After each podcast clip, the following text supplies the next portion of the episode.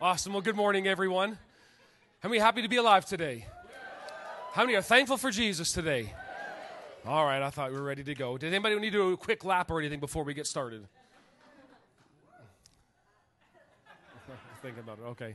Awesome. Well, we're so glad that you're. You know, the Bible tells us to rejoice in the Lord always. It didn't say sometimes or when things are going good or when it's Thanksgiving. It says rejoice in the Lord always. And then he has to say it. And again, I say rejoice. And so that's part of the culture, really. When we get to heaven, guess what we're going to be doing a lot? Woo! So can we just let out a little woo this morning? I think we need to just. All right. That sounded good. It sounded all right. But what we want to do is because really you're positioning yourself and you're positioning your heart to receive from what God wants to do in, in your my life. You know, you and I are much more in charge of receiving from the Lord than you think. Sometimes we're just thinking, okay, God, would you just please do something in my life? Do something, do something. And then we kind of just go, yeah, well, I'm just kind of waiting for something to happen. He's actually waiting on you and I. And so, what we want to do is position ourselves in such a way where He can have full access to us. And part of that is a cheerful heart. Did anybody wake up grumpy this morning? Be honest. Did anybody wake up a little bit? Okay, a few of us did. So, what you need to do is the Bible actually says you can encourage yourself in the Lord. Don't wait for somebody else to slap you up the head. You got to encourage yourself. Anybody remember in 1 Samuel chapter 30? King David was about to be killed by all of his mighty men because he came back from war and all of Ziklag had been just taken away. All the wives, all the children had been taken away. And David, all they did, they cried until they had no more tears left. That's a lot of water. And what happened? That men all of a sudden thought, we're going to stone this guy, we're going to take him out. But David, it says, he encouraged himself in the Lord. So sometimes you got to stir up the gift on the inside of you rather than waiting for somebody up. Oh, they didn't sing the song that I like this morning. That doesn't matter. You stir yourself up. How do you do that? By speaking to yourself. What do you do? You just say, Thank you, Lord. Greater is He that's in me than He that is in the world. Lord, I thank you that I'm not going to hell. I thank you, Lord, for your goodness and your faithfulness to me. And what happens? You're stirring it up on the inside. And the result is, ah! Okay, I just didn't know if my mic was on this morning. So, can we just take a quick moment here? Can we all just stand up? I just feel that we need to position ourselves in such a way where we need to stir it up a little bit, but nobody's singing or playing. You don't need it. King David was facing rocks, and what did he do? Lord, I thank you. Bless the Lord, O my soul, and all that is within me, I will bless his holy name. So, can we just do that right now? Regardless of how we feel, we got to talk to our soul. What is your soul? Your mind, it's your will, it's your emotions. So, will, soul, emotions, what are you going to do? I'm going to bless God. I'm going to thank Him for all that He's done in my life. Can we just take the 30 seconds? Lord, we thank you. Bless the Lord and all that is within me. I will bless Him. I will thank Him and forget not all of His benefits. Lord, you've forgiven every single sin I've ever committed. You've healed every single disease from the inside and out. You've restored my soul. Oh Lord, I thank you. You crown me with love and tender mercy. My youth is renewed like the eagles. So Lord, I thank you for your goodness today. I thank you that I'm receiving from your word a word in my season today. Holy Spirit, thank you that you live strong on the inside of me. And greater is He that is in me than any demon that is in this world. Father, I thank you for it that the church is not going backwards, but the church is advancing. We're taking bold strides ahead because our God is for us. So tell me, who can be against us? So, soul, come on, bless God. Soul, tell about how good He is, what He's done in your life, and give Him all the praise. In Jesus' name, Woo! You may be seated. Thank you. Sometimes you just got to do it rather than, oh, you know, kind of just going through routine, kind of doing my church thing. This is church. As we get excited about that. You can have church. Anybody have church before you came to church this morning? Yeah, you got to prime the pump a little bit. All right. Everybody got their Bibles with you? All right, we are going to continue talking about grace and the purpose of grace. Obviously, we know we would say grace is God's unmerited favor and everything that God has done for us through Jesus Christ. And we go, yeah, that's true. But did you know grace doesn't just stop there? Grace now has taken the responsibility to train you and I to live a godly life and to live in this day and age. Grace now is training us to be the sons and daughters that He's called us to be. So, my message, what we're going to talk about today, is that grace is training us in sonship.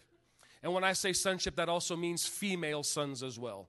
Okay, that's what I'm saying. Sons and daughters. He's developing and growing us up. So, again, for spiritual growth, you cannot do enough religious duty to grow spiritually. There isn't enough just prayers that you could pray, there's not just enough good deeds that you could do. Spiritual growth is the result, and it can only come through grace. Now, look at this in 1 Timothy chapter 4 and verse 8 in the Message Bible. I love the way it says it. He says, Exercise daily in God, no spiritual flabbiness, please. Come on, say with me, no spiritual flabbiness, please. so, we're going to talk about getting rid of some spiritual flabbiness. Right? Everybody know what flabbiness is? It's just excess, right? It's stuff that shouldn't be there. And we're going to discuss a little bit about that. But he goes out, workouts in the gymnasium, they're useful, correct? But a disciplined life in God is far more so. Why? Because it makes you fit both today and forever. So, what we want to do is develop spiritually. How many know that's possible? Again, I think one thing that's crucial for us as a church to remember is that you are not a body.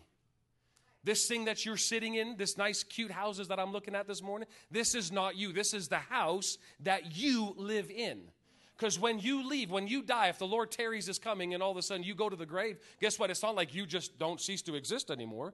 You, like, like a foot coming out of the shoe, you leave your body. That body goes into the ground, but you are on your way to heaven if you know Jesus Christ as your Lord and Savior. So you will always exist. But now, for you and I, you're not just, again, just this body, nor are you a soul. You're not just this mind. You have a mind, you have emotions, but that's not who you are. Who are you? I am a spirit being. So it's crucial for us that we develop ourselves spiritually, because again, spiritually, when you develop and grow, it's the foundation for your soul and the foundation for your physical body. They're all intact. It's not like I, am a spirit. My spiritual life is separate from my soul life and my physical life. Impossible. You are one being. You are a spirit. God gave you a soul to think, and He gave you a house to live in while you're on this earth they're all vitally connected. So again, we can't we spent millions and billions of dollars to try to upkeep the exterior. Right? What, right? You work this thing out, you paint it, you do things to it to make it work while you're out here. And at the same time, we've developed so much in the soul realm where, I mean, sometimes, you know, Christians are almost too stuck in the soul. They develop the soul, they talk about the soul, they talk about the soul. And yes, it's important that we have a sound mind, but not at the expense of forgetting that you are a spirit being. Spiritually, this is who I am. So say it I'm a spirit being. That's who we are. That's who you are. So don't forget that when you wake up in the morning go, oh, I don't really feel. Oh, wait a minute. Your body may not to, but your spirit is ready to go. So now what we're doing is learning and we're training ourselves in this so that we can be strong men and women in these last days. All right. So now how do I go about losing spiritual flabbiness? Let's look here in uh, 2 Peter chapter 3 verse 18. Again, the Apostle Peter really clearly lays out and gives us the tool for how spiritual growth takes place. So again, if you had you know a little bit of flabbiness, say on your arms or something like that, what would you do? You go to the gym and you just start working out. This is my gym workout. I just it's a good workout. You should try it. And whatever level you may be at, some can really lift, some just use soup cans, right, Jamie? Whatever it is. Hey, that girl is tone, man. I won't mess with her. I'm not saying that's she's she's jacked. I mean, I tell you, that girl, right? Do you want to come flex for us real quick, or you're good? Okay. But whatever it is, everybody's at different levels, but you are working this out. So, spiritually speaking, we're going to the Word of God and we're finding out what the Word of God has to say. So, he says here, but continue to grow and increase in what? In God's grace. So, how am I going to develop? How am I going to get rid of spiritual flabbiness? Is by increasing and growing in my knowledge of God's grace and this intimate relationship with Lord Jesus Christ, our Lord and Savior. This is how spiritual growth is going to take place. So don't try to make up your own self effort. I'm going to do this in order to spiritually grow. No, no. It comes one way. How does it come again? Through increasing.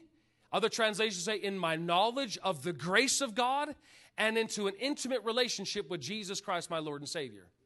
So you cannot take spiritual growth apart from a working, up to date, living, fresh relationship with Jesus Christ today.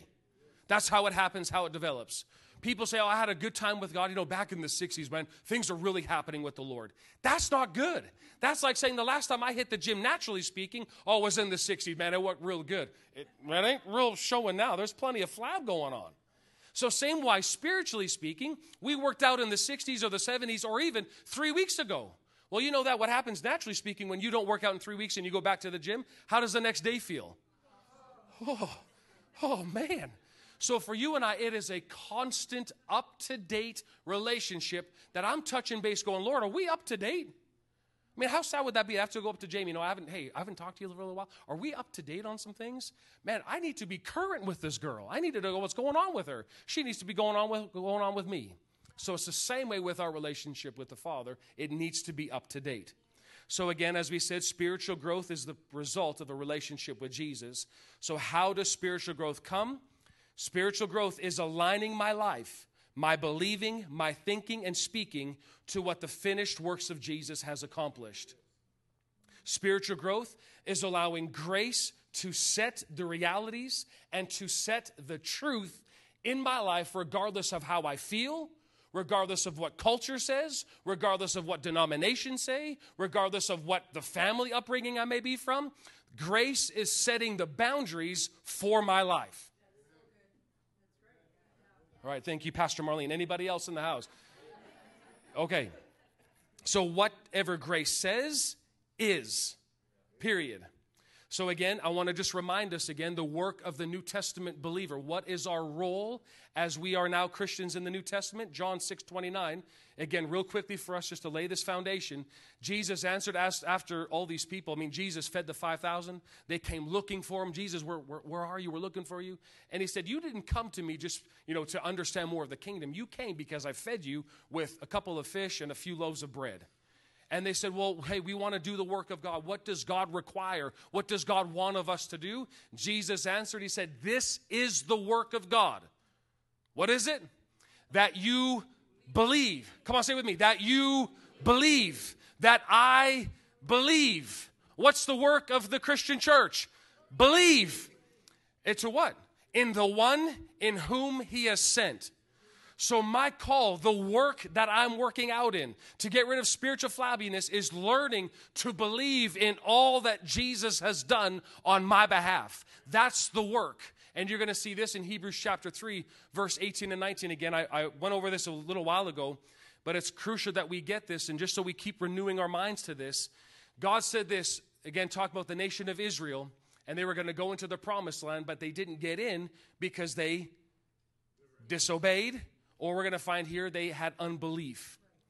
God swore an oath that they, the Israelites, would never enter into his calming place of rest, all because they disobeyed him. So, again, in the New Old Testament, what was obedience limited to? What you did. It was an if you system. If you do, God will. If you don't, God won't. But now, coming into the New Testament, look at this in verse 19. It is clear that they could not enter into their inheritance. Say with me, inheritance. Do you have an inheritance from God? Yes. First of all, it's good that we know it, but that we also access it. How do I access the inheritance? Well, they didn't get it because they wrapped their hearts in unbelief. So God interchanged disobedience with unbelief. Do you see that? So now in the New Testament, the first place that God is looking for in obedience is not in what you do, but it's in what you believe. So, what is Christians' obedience in this day? Is to believe in the finished works of Jesus. Yeah, I don't know if I really believe that. That's not what I heard in the church that I grew up in. That doesn't matter. That's irrelevant. That's called disobedience. Well, no, that's just the way the cult. No, no, no. We have to go with what God said. Unbelief, according to Him, is disobedience. So if you switch that around, belief would be obedience. And so this is what Jesus is looking for to cooperate with Him and to work with Him is an obedient church.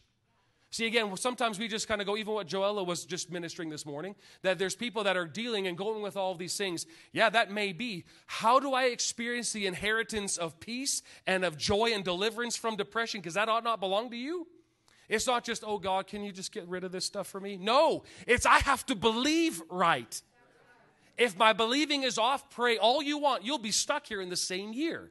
This is all spiritual growth. Getting rid of spiritually flabbiness means that I'm now aligning my thinking and my believing to go with His Word and not basing my believing and thinking on how I feel.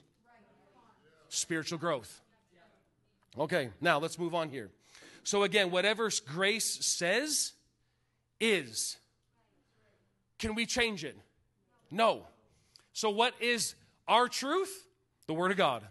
Grace is true. Let me just give you a couple of quick examples. Grace says this 1 Peter 2:24, familiar passage of Scripture. He says, He personally, Jesus personally carried our sins in His body on the cross so that we could be dead to sin and live for what is right. By His wounds, you are healed. Grace says, You are healed. Our response is, Yeah, but Lord, I'm just not really, but have you seen this? I don't feel it at all. That's irrelevant. My inheritance is not based on how I feel, it's based on what I believe. Do I believe this? Yes, well, there still may be pain. There still may be some things that aren't working properly. But this is what grace says. So I'm laying hold on that. I'm believing it, Lord. I'm inclining my ear. I'm imprinting it in my heart. I'm speaking it over myself. I'm speaking it into my heart. Not to make it come into existence so that it is true. I'm speaking it because it is true, and my body will eventually line up with it. This is what grace said. Faith's response is, Thank you. Now, so that we know that, we get excited about that, go, yeah, yeah, yeah, yeah. But grace also said this, Ephesians chapter 5, verse 3 and 4. Let there be no sexual immorality, impurity, or greed among you. Now, again, don't think of religious ears with this. Grace speaking. Grace will also say, such sins have no place among God's people. Verse 5 obscene stories, foolish talk, and coarse jokes, these are not for you. Instead, let there be thankfulness to God. Now, notice how everybody got excited and cheered on that when we spoke that. But the difference now between Old and New Testament is this the New Testament, grace has taken the responsibility to train you, to coach you on how to do that, but also, more importantly, give you the desire to want to do that. That's the good news is that you're not on your own. This is not a DIY gospel, do it yourself gospel. And that's what the Old Testament was all about. They were had they had all these laws and regulations. Don't do this, don't do this, don't do that. But they didn't have grace to teach them, to call them out of it. So what was the result? They did their best in willpower. They did their best not to do it, but guess what? They did it. And what was what happened? Well, I mean, thank God he gave us the the, the system of you know killing a bull or a goat and you know that blood would cover over their sins. But a lot of times you look in the law a lot of people died in the law. Why? For a lot of this type of stuff. People were just dying constantly because of what? Because of this so in the Old Testament, grace wasn't there to help not only stop you from doing it, but also you, you, it was in your natural flesh. It was your nature to do these things. So what grace does, it takes the old want to and he gives you a new want to. See, when you take grace away from Jesus, again, that's where you have a lot of this problem, and you just even have just a religious mindset on these things don't do this, and don't do that, and don't do this. Well, what are you stuck in? You're stuck in trying to do it in your own effort. When grace now teaches you these things, He now takes the responsibility for equipping you to say no. And that's what we're going to be talking about. Okay. Now, again, as a New Testament believer, I'm living, this is crucial for us, I'm living a lifestyle of repentance. Now, the definition that I want to use of the word repentance isn't, oh God, I'm so sorry I messed up again. Oh God, I'm so sorry I messed up again. Oh God, I keep doing this. Oh God, I'm so sorry. Oh God, oh God. And you're constantly crying, you're angry, you're frustrated, I just can't make it. What we're talking about repentance in here is from this place of mind renewal. While we're even doing this, how much repentance is taking place right now? Lots. Because what is repentance? It's changing the way that I think. Oh, Lord, I see this. Okay, yeah, Lord, I see that. Yeah, Lord, I'm going to change that. Help me to get me the want to, to do this. That's where the mind renewal comes in. I mean, you work that with even with your kids. How many times have your kids come up to you and say, "Oh, sorry, I, am so sorry, I'm so sorry," and they just kind of say, oh, "I'm just sorry, I'm sorry, I'm sorry, I'm sorry." Thank you, but do you understand the heartbeat and the culture of why our family does this the way that we do this? Well, no, I don't really care, but I'm just sorry what I did. See, a lot of times Christians are just sorry that they actually got caught in what they did. What God wants you and I to do is actually pick it up on the inside where we actually get his heartbeat as to why. Not just stop it, it's why. And that's what repentance takes place. You know, the Bible, 2 Corinthians chapter 10, I believe, it talks about godly sorrow. Godly sorrow leads to true heart repentance.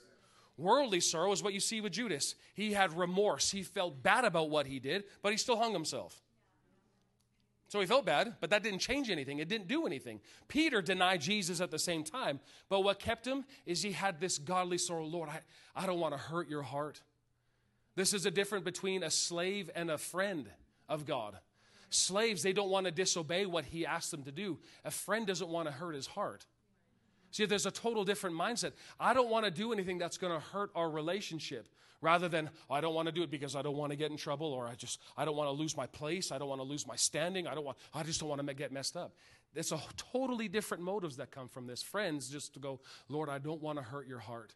Show me what makes you happy. Show me what pleases you. Even what Julian was reading regarding the offering. God loves. Listen, think about that. It's, Julian read it, but sometimes we can kind of go, oh, yeah, that's, that's great. I've read that scripture. No, no, no. He loves it when he has a prompt to do it, a cheerful giver. What does that mean? They're excited about the opportunity. Lord, I get to do this with you. That pleases him. So that changed my mindset and my heart on giving. So repentance came in just going, oh yeah, here, whatever. Here's, here's, here's what I got to do. From going, that wasn't pleasing to you? Lord, I, I do not want that in my life. You see, I see in your word, you like a happy, joyous, prompt to do it. Let's do it! And I can get psyched about giving. All right. so now, what is grace doing? Grace grows us up into a sonship mentality. And while it's growing us up into a sonship mentality, grace is also moving us away from a slave mentality. This is the transition. How do I know that I'm growing up and losing spiritual flabbiness? I'm thinking like a son. This is what we're called to be. You actually read it, Romans chapter 8, that what is this whole world waiting for? The manifestations of the sons of God. What are we? That we carry out who He is and we carry out His heart. So now let's go here in Galatians chapter 4. Everybody doing okay? Was this making sense? Okay. Now, I want to read this to us again because this is going to show us the contrast between grace and law. And I know we've hit some of these things before, but I feel that we really need to get this established in our hearts again because how easy it is for us to get sliding over into the law or into a performance based mindset which again, we're trying to do things in order to grow spiritually speaking. Can't happen. So, we okay with this? We're still going? So, Galatians chapter 4, and I'll, again, I'm just using this paraphrase called the Mirror Bible. I just liked the way the mirror was in these seven verses. He says, infant heirs. Can you say it with me? Infant heirs. Infant heirs. And right here, this is the where a lot of times the problem is is God's people staying in infancy. Why is it such a problem? Infant heirs have no more say than a slave, even though they own everything. They have it all, but they are no, basically, you could just kind of look at an heir and a slave. There's no difference, even though one of them owns it all because of the way that they think. That's quite something, isn't it? Verse 2 he would remain under domestic supervision and house rules until the date fixed by his father for his official graduation service and really the status of sonship. So there was an age, even in Jewish culture, that the son would now be of manhood and he would now partake of the inheritance the father had for him. Well, the same thing is true for you and I. This look at verse 3. This is exactly how it was with you, with me. We were kidnapped as it were, into infancy and confined to the state through the law, or other words, you could say it like this we were stuck with an inferior mindset of slave because of the fall. The, listen, the fall, it, I mean, obviously, all the sin, all that is horrible, but on top of that, it capped the way you think.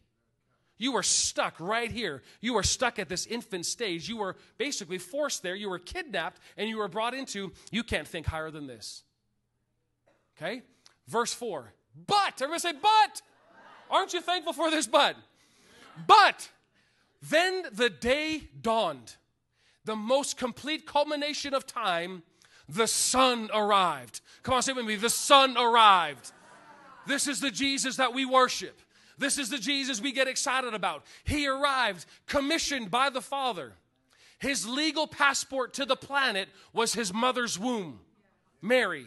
In a human body exactly like ours, he lived his life subject to the same scrutiny of the law. Verse 5 His mandate was to rescue the human race from the regime of the law.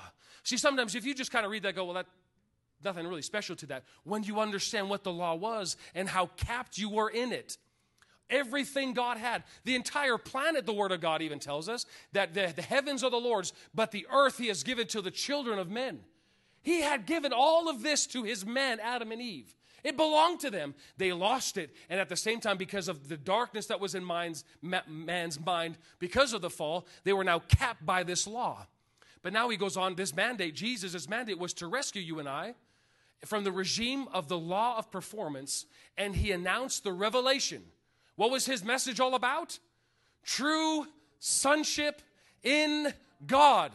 Say with me, true sonship in God. This was the message of Jesus. This is what he did constantly. So when people say, repent, repent, for the kingdom of God is near, people kind of just take that with a religious mindset going, yeah, stop sinning, stop being bad, stop doing this because Jesus did this. I, I hear you. There's some truth to that. But the higher thought in that is Jesus came to get you out of this stuck mindset. Verse 6 Then to seal our sonship, God has commissioned the spirit of sonship to resonate the Abba echo in our hearts. And now, in our innermost being, we recognize him as the true and very dear Father. Verse 7. Can you see, actually, hold on before I go into this? Sonship and slavery are total opposites. One right here slavery leads forcefully through fear, while sonship responds fondly to an Abba. Can you see that? oh, I don't want to do this. If I do anything bad, God's going to hurt. So it's forcing you now to stop doing bad things because you don't want to get hurt. Where now, what sonship has done, I'm now responding to a wonderful dad that I call Abba. He's my dad. Polar opposites. So he goes on in verse 7 Can you see how foolish it would be for a son? Say with me, a son. A son, one purchased by blood of Jesus one who's been brought into the kingdom of God's dear Son. How foolish would it be for a son to continue to live his life with a slave mentality? Why? They're polar opposites. You don't belong in that slave market anymore. You're not part of it. And even your mindset, it has to constantly be renewed to get out of this thing. You live forever, how long you lived in the world. Or even, hey, you may have been in church for a lot of time. You maybe be in a religious church all these years. And it kept you in this slave market. So don't just think like, pow, now I'm out of it. Now everything's hunky dory and everything's all grand and good. It takes a process, it's a transition to change the way that I think. And that's okay. That's totally fine. As long as you are taking the time to change the way you think. Because what we just saw earlier, infant error is where the problem in Christianity is. Can I go a little further into that? I mean, infants are believers in Jesus, but they live like a slave because they have a performance mindset. So the result is they do not grow spiritually because they think like slaves. Now, let me just finish reading this and I'm going to touch on that a little bit more. Your sonship qualifies you. Your sonship, how did you become a son or a daughter of the Most High God? by believing. This is the work that God gave the, that He wants the people to do is to believe in the Son that He sent. So your sonship qualifies you. How did I receive sonship? Through believing in Jesus, what He did on the cross, and that God raised Him up on the third day. Correct? So that means you become now a son or a daughter. And it says, Your sonship qualifies you to immediately participate in all the wealth of God's inheritance, which is yours because of Christ. How long? How long did it take, the transition take, when you left the slave market and you are now part of God's dear son? How long did it take for you to now become an heir or someone who could receive all the blessings? Immediately. Immediately. How quick is that? The moment.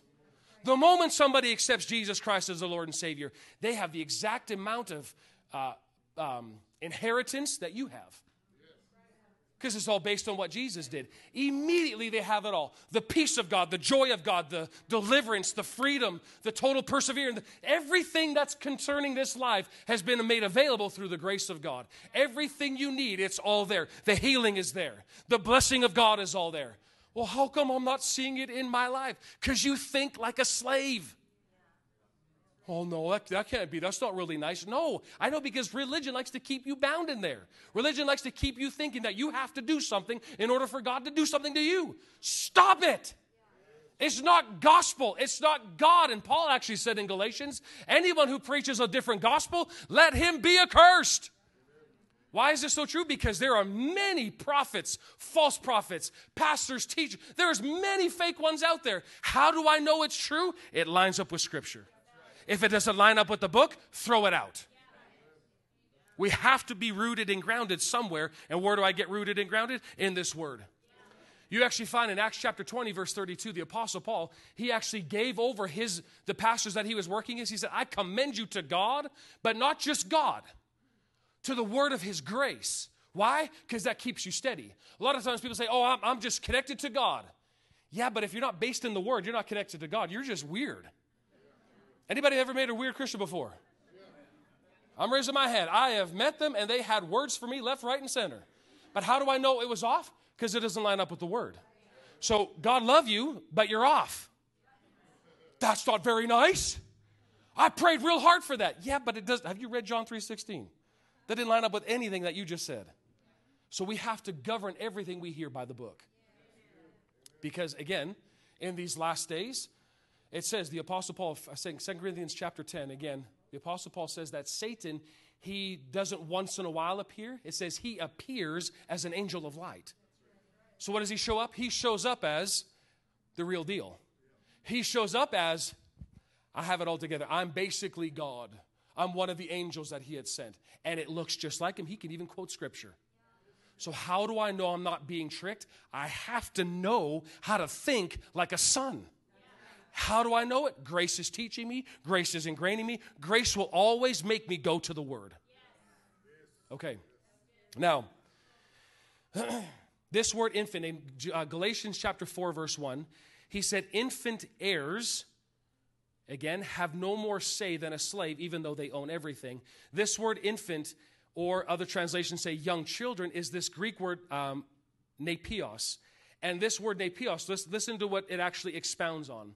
This is what an, a, uh, an infant or a young child is simple minded, not able to speak, and immature.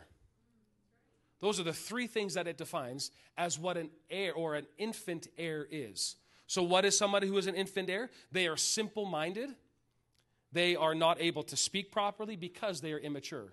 Now, in 1 Corinthians chapter 3, I want you just turn in your Bibles here with me for a moment. I have verse 1, but I want to read verses 2 and 3 to you as well, because the Apostle Paul very clearly lays out, and we find this word nepios again, right in this verse. And I want you to see what the Apostle Paul, the Holy Spirit, really through Paul, said what a infant was spiritually speaking. Are you ready? He says, Brothers and sisters, when I was with you, I found it impossible to speak to you as those who are spiritually mature people. Why? For you are still dominated by the. Wow. By the what? The mindset of the flesh. And because you are immature, what are they? Infants. And that word infants is that nepios in Christ. Now, let me just read Verses 2 and 3, you got it with you there now? You're good? It's on the screen. Oh, thank you. You guys are so good down there. Thank you, thank you. He said, I had to nurse you and feed you with milk, not with solid food or more advanced teachings. Why? Because you weren't ready for it. See, that's one thing that's crucial for us, even as, as we're growing up in the Lord. Sometimes you're ready just to talk to your family members. Maybe you're ready to talk to a friend and just start giving everything that you got. They may not be able to hear what you're saying. Why? It's not because you're wrong and you're bad and it's not scripture. They're babies. You got to give them some milk. So rather, you come with this massive steak and start slapping them with the steak. They actually need a bottle of milk. And meanwhile, you're just whoosh this and whoosh that. And the soka whoosh, whoosh, whoosh. And meanwhile, they're like, get away from me. I want nothing to do with you. And you think, oh, the Lord, I'm, I must be getting persecuted because I'm standing for the Lord. Or you got to learn when people need milk. There's a time for milk and there's a time for meat. Yay. All right. And then there's a time for turkey, like today and tomorrow. And basically every other weekend. okay, because you weren't ready for it. In fact, you are still not ready to be fed solid food. Why? Listen to what, what's happening. Listen, this great apostle of God, would you not say? I mean, did, did God use the apostle Paul in mighty ways? Do you think he was spiritually mature enough and to understand where these people were and can dictate, hey, could they handle more? Did they need less? Do you think he was knowledgeable all this? Yes. So this great apostle that we read the teachings of today, he actually said, I can't actually give you what I have on the inside of me because you're not ready for it. I would be so mad if I was in the and I, oh, I want that stuff. Now, why couldn't he give it all them? He said, because you're being dictated by the mindset of the flesh. And he goes to lay out what is the mindset of the flesh. For you are living your lives dominated by the mindset of the flesh. Ask yourselves, is there jealousy among you? Oh, that shows babyhood Christianity. Are you jealous? Do you compare yourself with others? We live in a world of comparison. Oh, you only got four likes? I got six. Wow. Do you quarrel like children and end up taking sides? Christians don't even have an argument anymore. We get mad at somebody and all of a sudden, bam, we're done. We canceled, shut it all out. We want nothing to do with them. Meanwhile, we don't even know how to have a proper discussion. If there's offense, and that's why the enemy's trick is offense, the enemy's trick is to have this, oh, he said, she said argument. Stop all that. Gossip, none of that in there. That's absolutely from hell. The gossip, the slander, and did you hear? Oh, really? Well, I heard that. Ah. You know what that's just showing? Here, and we're going, Oh Lord, would you just send revival? And he goes, I'm trying to revive you. Stop talking about your brother. And we will go, Oh God, just send it. Lord, just do something miraculous in me. Go ahead and do it. He says, Okay, stop talking about your sister. Ah, God, that's so petty. No, that's big boy stuff. Oh, okay. I'm dancing for you.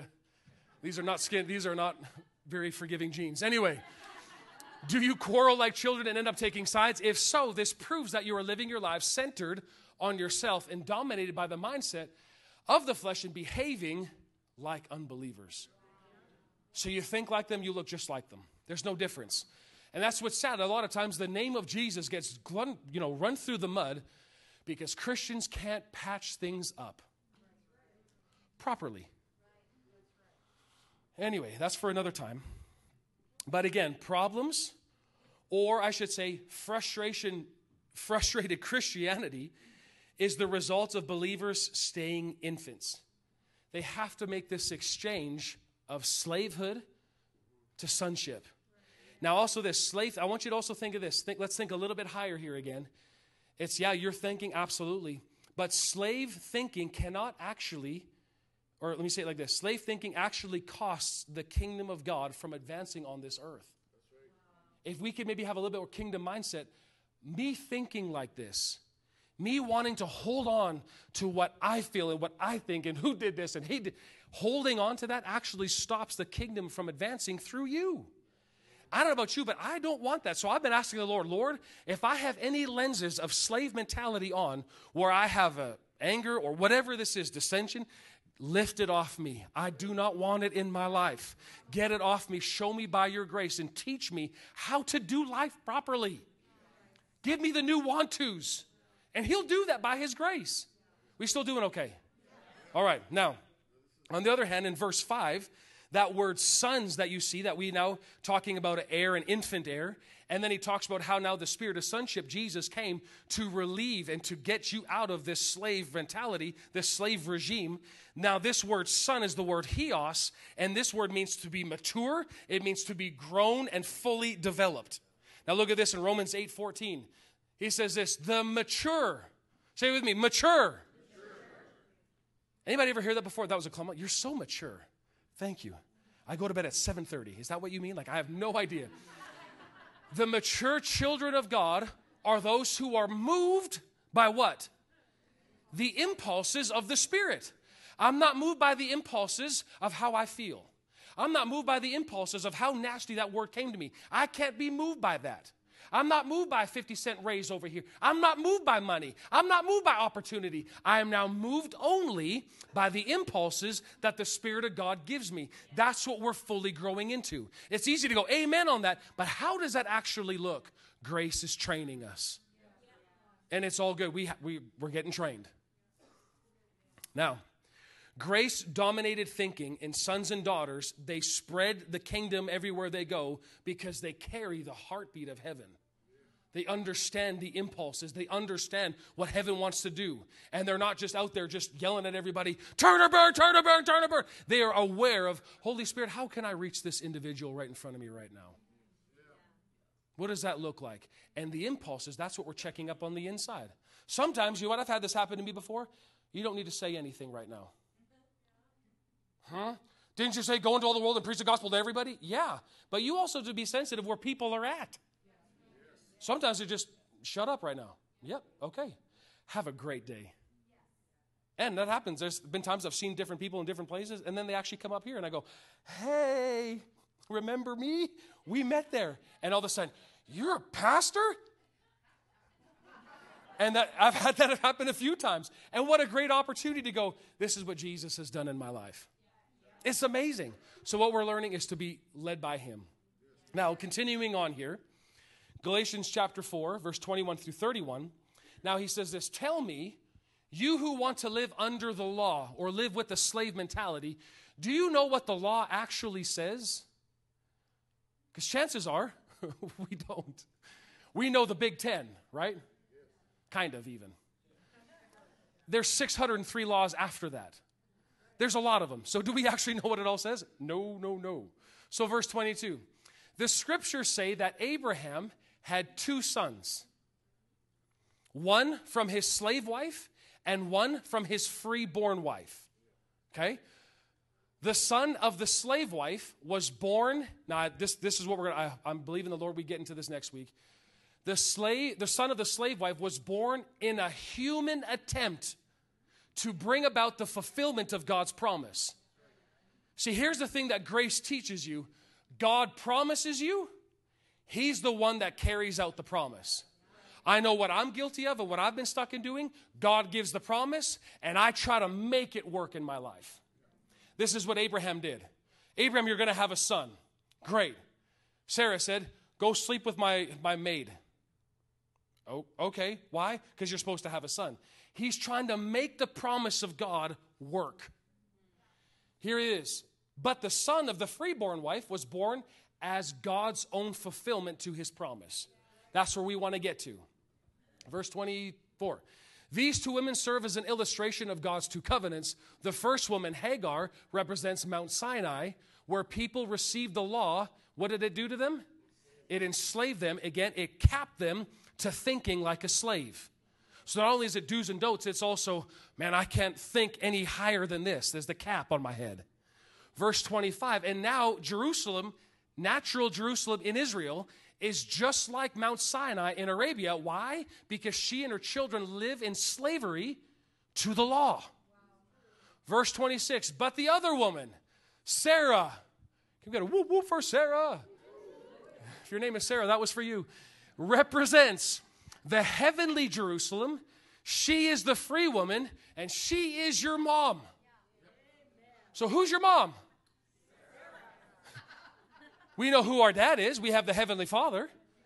Who's your mom from a spiritual sense? We came from the promise. Verse 27, as Isaiah said, Rejoice, O childless woman, you who have never given birth, break into a joyful shout.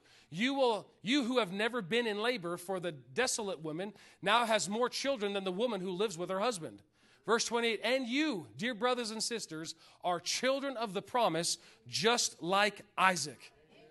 Amen. Now, you and I have to make this transition coming out of Mount Zion, or sorry, Mount uh, Sinai, slave mentality, to now coming over into this place called Zion, where we're now thinking like free people, children of God who are free from the elements of the law.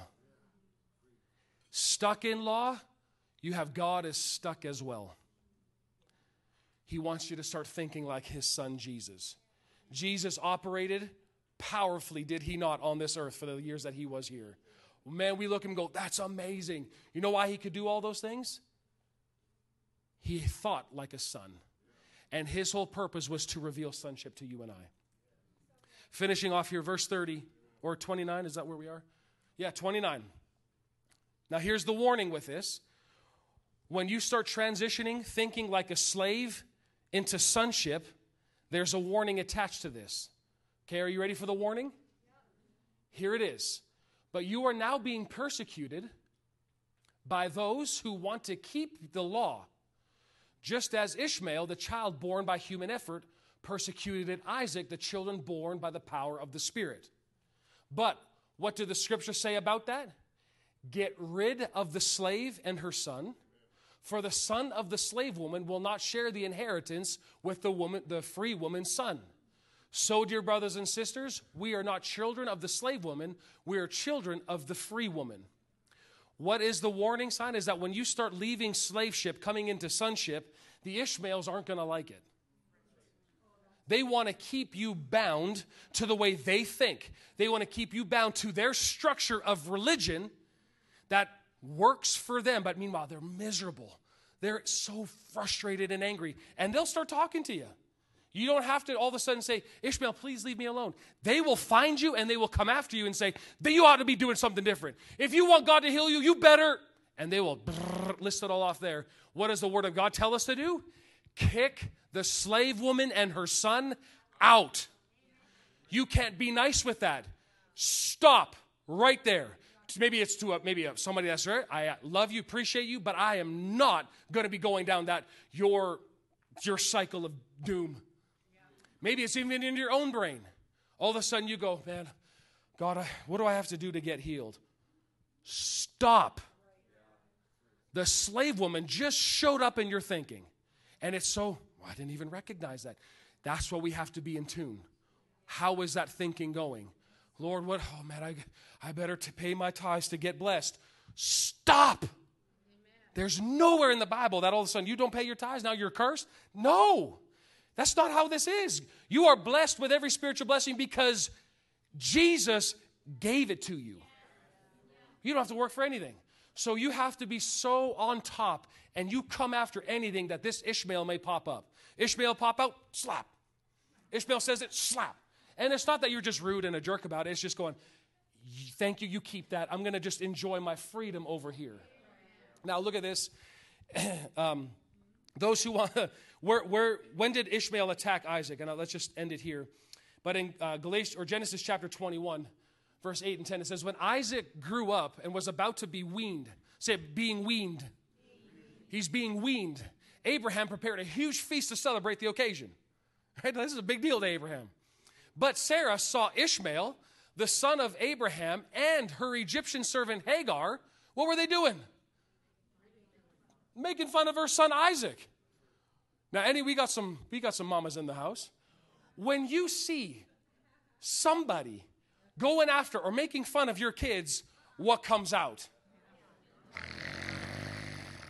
It's whoa, man. I, will tell you, man. I, and I love that. That's God given. Look at this in verse 10. So, what did Sarah do?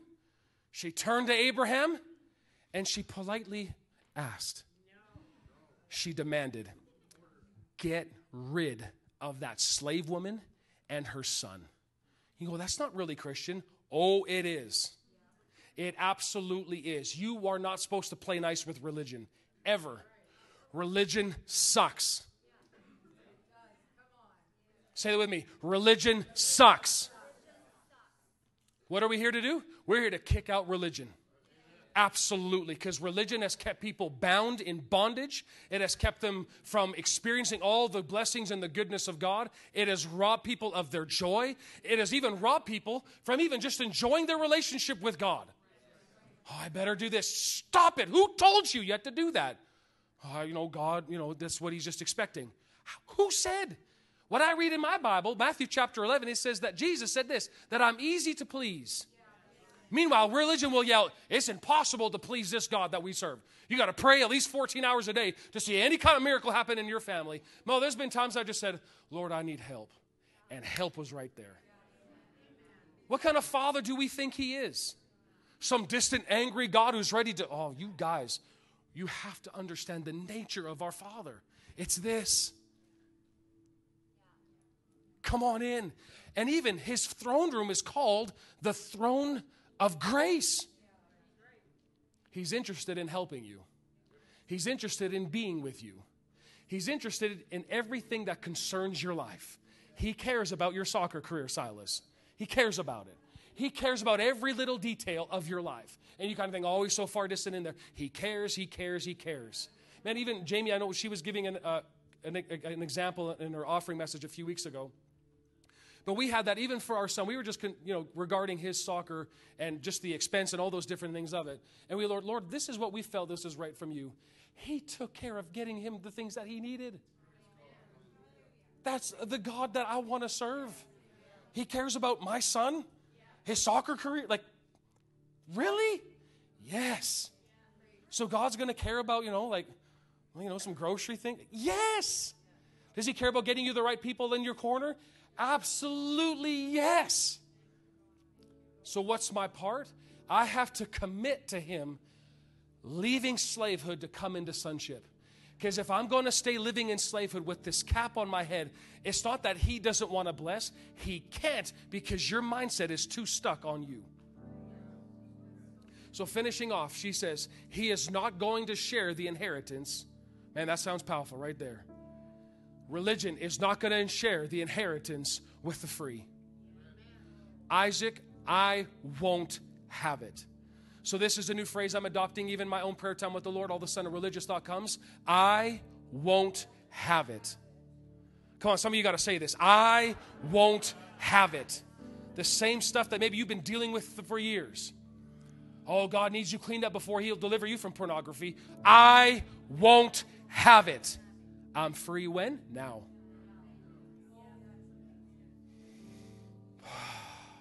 And the grace of God now elevates you to a higher level of sonship thinking that you could never have gotten on your own. I don't know about you, but I've been asking, Lord, give me insight. I want to see from a higher level. Show me, show me. Well, He's got to trust you with this little stuff, absolutely. But it's gone, Lord, I want to see things clearly. I want to see truth for what it is.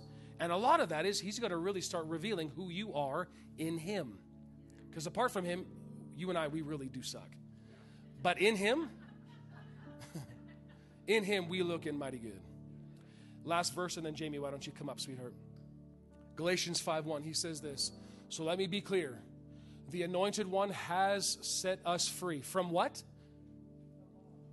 Remember Galatians chapter 4. This follows Galatians 4, right? What does he set me free from? What the law tried to keep me under. It has, it has imprisoned me. It has held me captive where now I'm stuck in this mindset. Christ has set us free and broken this lid off of me, not partially, but completely and wonderfully free. We must always cherish this truth and stubbornly refuse to go back to the bondage of our past. I am not going back there. I will not, I will not, I will not. And I have my guard up for every time a thought may come or whenever I hear it. It's not that I'm rude and I'm just this, now this, you know, police officer of wrong sayings. What I'm saying is I'm really identifying the motives going, okay, no, I, I'm not going this way. I'm not hearing that. Or my own self, no, Joel, I'm not doing that again. I know what it's like in there. I know being held under depression. I know what anxiety feels like. I'm not going back there. So, what do I do? I hold up and I say, Lord, what has your grace has done for me? Your grace says that you've given me a sound mind. I lay hold of that. I take the sound mind that you've given me. Oh, Lord, I thank you. I don't have a spirit of fear, but I got power, love, and I have a sound mind. Woo! Thank you, Jesus. And what's the result? You start magnifying, you start exalting. And what happens? All these strings that are trying to pull you back, you just start severing them one at a time. Oh, next week it tries to come again. Bam, I just cut you off again. No, I have a soundness. He restores my soul. Click. So all of a sudden, you look back at where you were 20 years ago, even like three, three or four years ago, three months ago, and you go, man, how did I get here? Grace, grace, grace, grace, grace, grace. And all you can do is go, thank you, thank you, thank you. I'm a free man, I'm a free woman from all that trash, from all that garbage. Because when grace sets you free, you are truly free indeed. Amen. Let's all stand up together. Oh, we thank you, Lord. Come on, let's just thank Him just for a moment. We praise you, Lord Jesus. You are good, and your mercy endures forever. We are whole, we are sound. Come on, just start saying what grace has spoken over you. Grace says you're healed. Lord, my response is, I believe it. Thank you. Grace says you're free, emphatically and wonderfully free. I say, I believe it. I receive it. I'm free. I'm free. I'm free. Thank you, Jesus. Oh, Lord, how we love you. Oh, we believe and therefore we speak. That's what the spirit of faith is. So wonder what, what is this faith? It's responding to what grace has done. Grace says you're healed. Faith says, I'm healed. Grace says, I'll set angels protecting over you and your children wherever they go. Gr- faith says, Thank you, Lord. Angels, you get going and you, you start riding around those cars. No devil can touch you.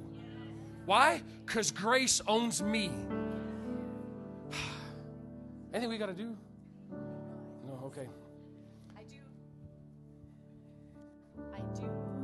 Believe this often comes up in our services, but I do believe if there was something that hit you today please don't leave here and forget about it. Please take it to the Lord in your alone time and your devotional time this week because I believe there are some things we heard today that our hearts responded to, but the Lord wants to do a little bit of a deeper work with that. So if if your heart leapt at something today and you thought, "Yeah, that's it. That's my answer." I encourage you just take that to your alone time with the Lord this week. He's going to be doing something in us.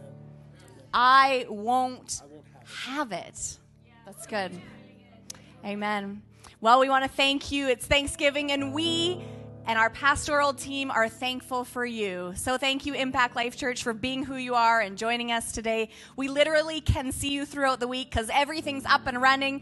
Freedom session, high school and young adults is this Wednesday night. Women's is Wednesday morning. Seniors is Thursday. And impacting Red Deer, we hope to see you all on Saturday morning so we can go out into our city. Have a blessed Thanksgiving and see you throughout the week.